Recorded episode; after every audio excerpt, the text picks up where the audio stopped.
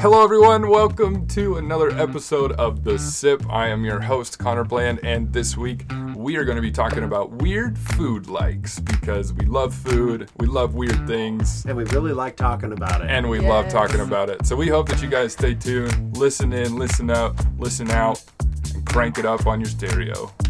Join us.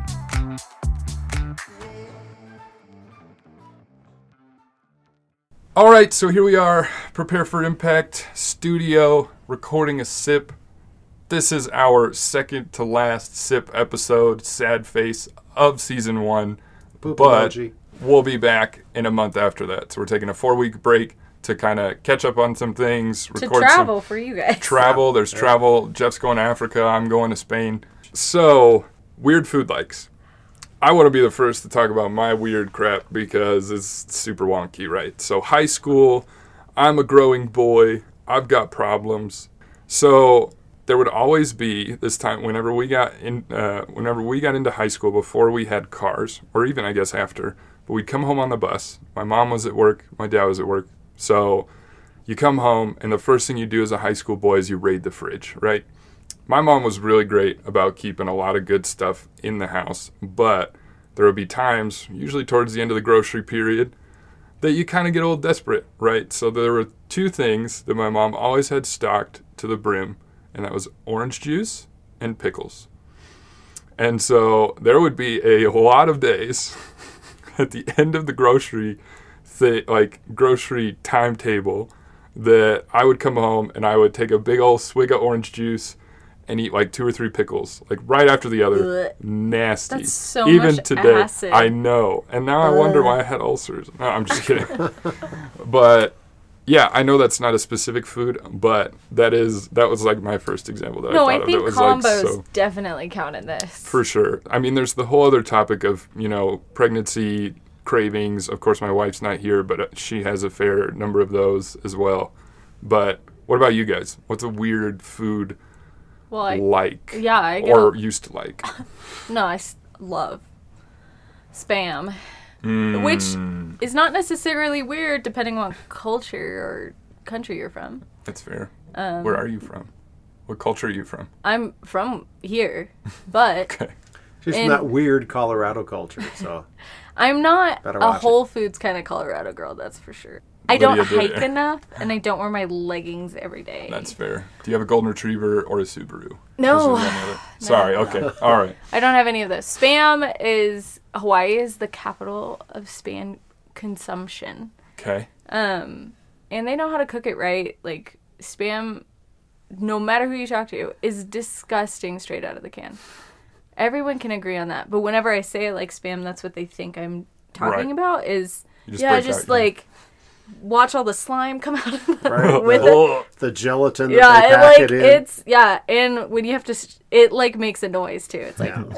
when you can take it out of the can. right. It's like cr- it's like the cranberry juice at uh, Thanksgiving. yeah, Yes, or it's the exactly cranberry uh, sauce, But whatever it is. cranberry Yeah, yeah. sauce in a can is not as gross as like meat in a can coming out. That's but when you fry spam, and you make ugh, it, It tastes releases like all its goodness. yeah, it tastes like a bacon patty. Is Okay. like the best. That's what I describe it as. Like it tastes like bacon, but in a patty form. So good. In Hawaii, there's so many different ways to eat it. There's um, there's spam musubi, which is the biggest one, and someday I'll bring it into the office. Which is what? It is essentially spam sushi. Okay. So So that's eating it cold out of the can? No. Oh, okay. It's always fried. Okay, sorry. You said you always- said sushi. It's not I'm always assuming not that- always fried. Wait till you get to my story. but go Okay, ahead. all Oh well, yes. So usually you always fry it, unless you're like dire. Like, well, I don't have a, any way to fry it. Mm-hmm. Um, but you you fry it in soy sauce or teriyaki sauce. That makes a big difference. Mm-hmm. Get a nice glaze on it, and then you wrap it in. You, it's a process. I have a musubi maker. You put rice in, and then you cover it with seaweed. Yep. It's sushi, Sounds but good. it's delicious. And in um like 7-Elevens or Foodland, which is the grocery store in Hawaii, Okay. Foodlands, um, they sometimes they'll put egg, like a little patty of scrambled eggs on top. So then it's like a full breakfast. You get your starch, your protein, your maybe we'll count vegetables. Vegetable. a Get your cholesterol. Is you seaweed get your a daily vegetable? cholesterol. but it there. is, Yeah. and it's a it's a handheld food. So you mm-hmm. just you eat it on the go. On the go, yeah. and if you That's talk to anybody from Hawaii and you say, "Hey, I have some musubi," they're gonna go like, "Whoa, oh my gosh!" All right, I know how to speak the language now. whenever- I'll make you guys it. musubi someday. Uh, I, Okay. I will. Do it Josh for will Food eat it. Friday. Yeah, it'd be really fun to watch me eat all of the musubi I make because no one's gonna eat musubi. Uh, Could you imagine Paul, No, I couldn't. Shane? Shout out to Bruce? shout out to the it. IT I could department. Yeah, yeah, IT. Okay, so I have a spam story too. Only it's not as nice as yours. Um, I I like spam if it's fried. I, It's- I, it's I, so good. It's not. It wouldn't be my favorite of foods, but but but I can certainly eat it and enjoy it. When I was a kid, though, okay, so this is I was I'm old, hmm. but in the '60s when my parents went to the Philippines and they took me with them, you couldn't like get you know, there, we had a supermarket thing chain called cherries but but it's like you my mom just did not have confidence in the protein area of foods in the Philippines. Okay. because you could fair easily get, assessment. get sick and she had these three little boys you know and Yeah. so we ate canned meat Mm-hmm. that was what we ate so tuna Of Oh, course. and, you know, whenever we did like a curry or whatever, it was always tuna curry because Oh. tuna is trustworthy. It's in a can.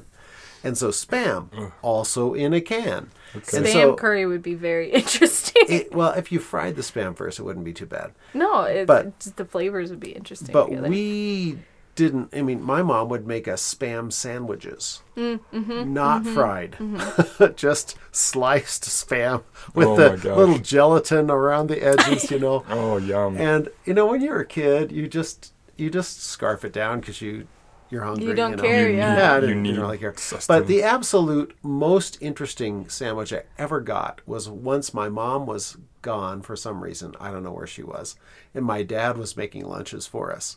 and so I get to school, and and I look at my sandwich, and it's peanut butter and lettuce.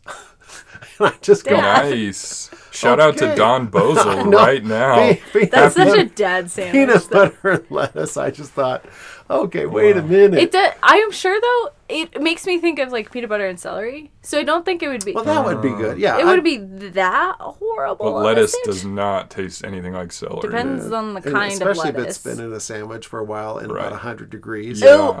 Some boiled peanut butter. lettuce. Wilty. Oh, so that was probably the most weird it's like wilted sandwich I had for Oh. for uh, for lunch.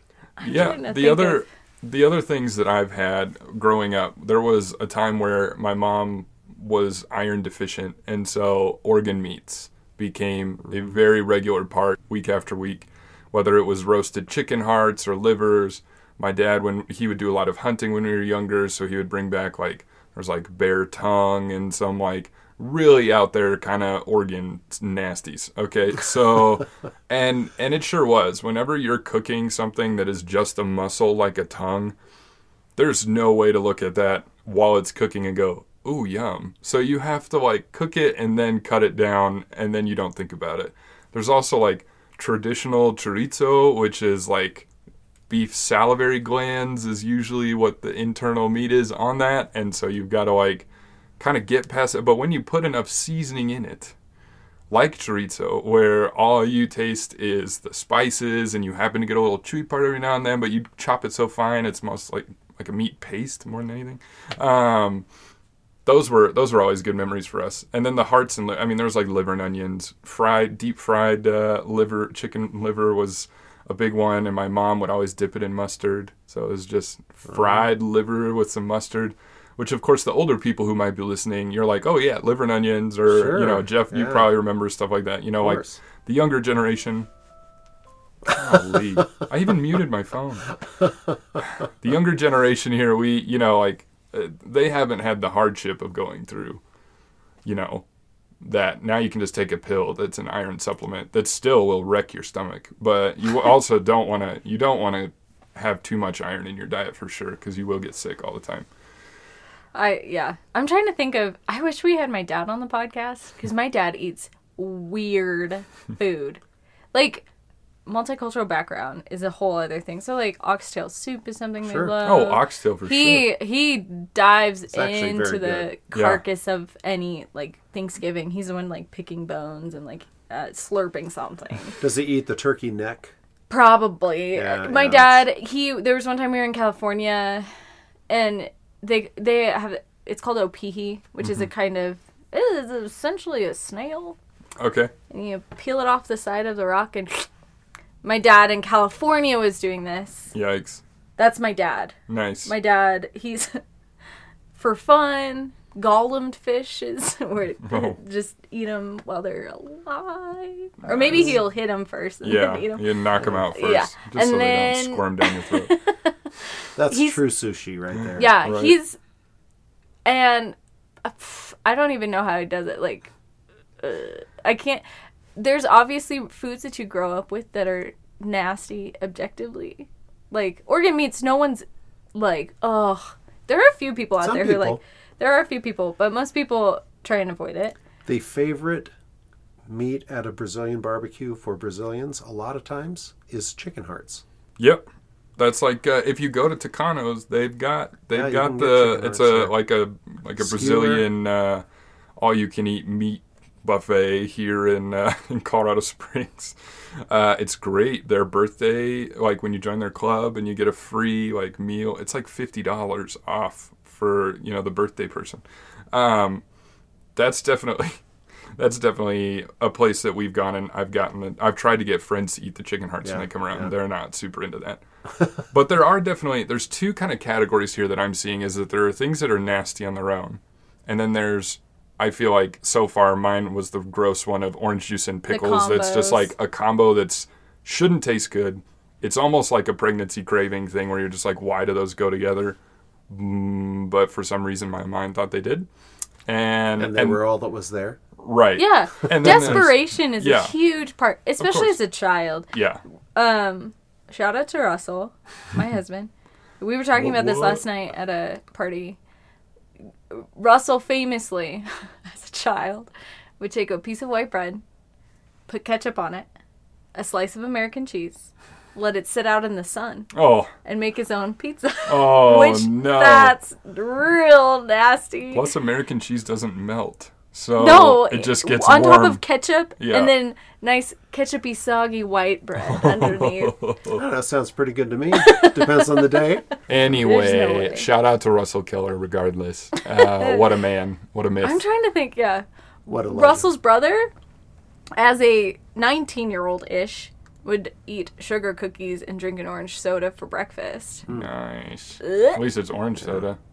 No, I'm like imagining like he just brushed his teeth and Oh, he's yeah. sitting down. Yeah, no. Yeah, no, that's no, no, good. for sure. You know, there are lots of things I didn't eat, but could have growing up in the Philippines. Oh, sure, Balut sure, is one of my favorite Mm, ones that. I avoided. One of the favorite ones that I Um, yeah, ever it's a duck egg that's been Oh yeah, like fertilized. It's like an aged, fertilized, Is it? aged yeah. duck egg. Oh yeah. My- So when you get into it, the little duckies there, oh yeah. and Some uh, protein. they say it's before any like excretions come out of the duck. Oh nice. But um, you know, so you drink up the liquid and you chew up the little ducky. My dad, yeah. my dad has eaten that. We, Yeah. he works at Compassion International, and there's like some of the, um, I can't. They're they're former um, sponsored child children Mm-hmm. Who come and work at OC, and then my dad always. You mean compassion? Oh yes, yes, yes. At Yeah, Compassion, my dad always becomes like best friends with them, and we Mm-hmm. had there was a someone, maybe he was an intern. I can't remember, but he's from China, and he Mm-hmm. brought those eggs. He's like, "Here's all my Chinese food."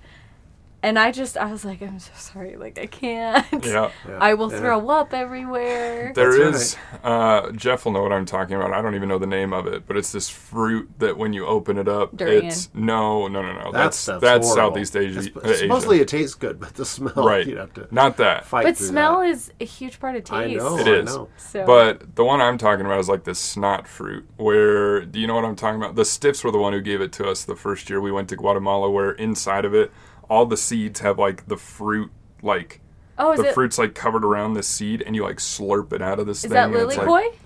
Uh, It's not gonna be called another that. Name, Yeah. Another name is uh, monkey brains. monkey That's brains. another- there you go. Another Um, uh, in colloquial, Hawaii, they have- colloquialism. and so like papaya is a Hawaiian Yeah. Oh, yeah. fruit, or Mhm. Yeah, yeah, yeah, yeah.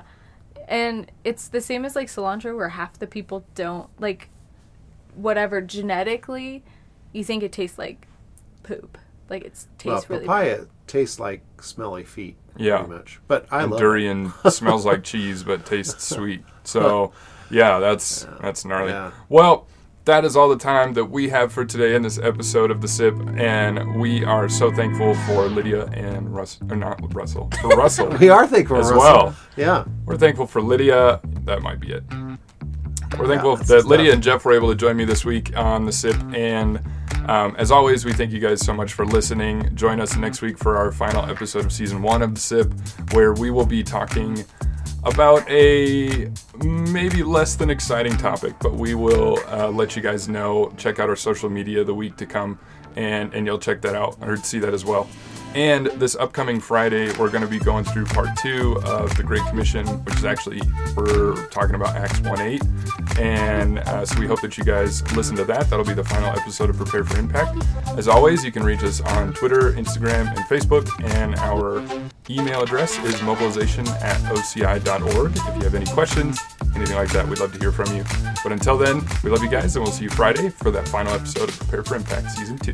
Bye bye. Bye.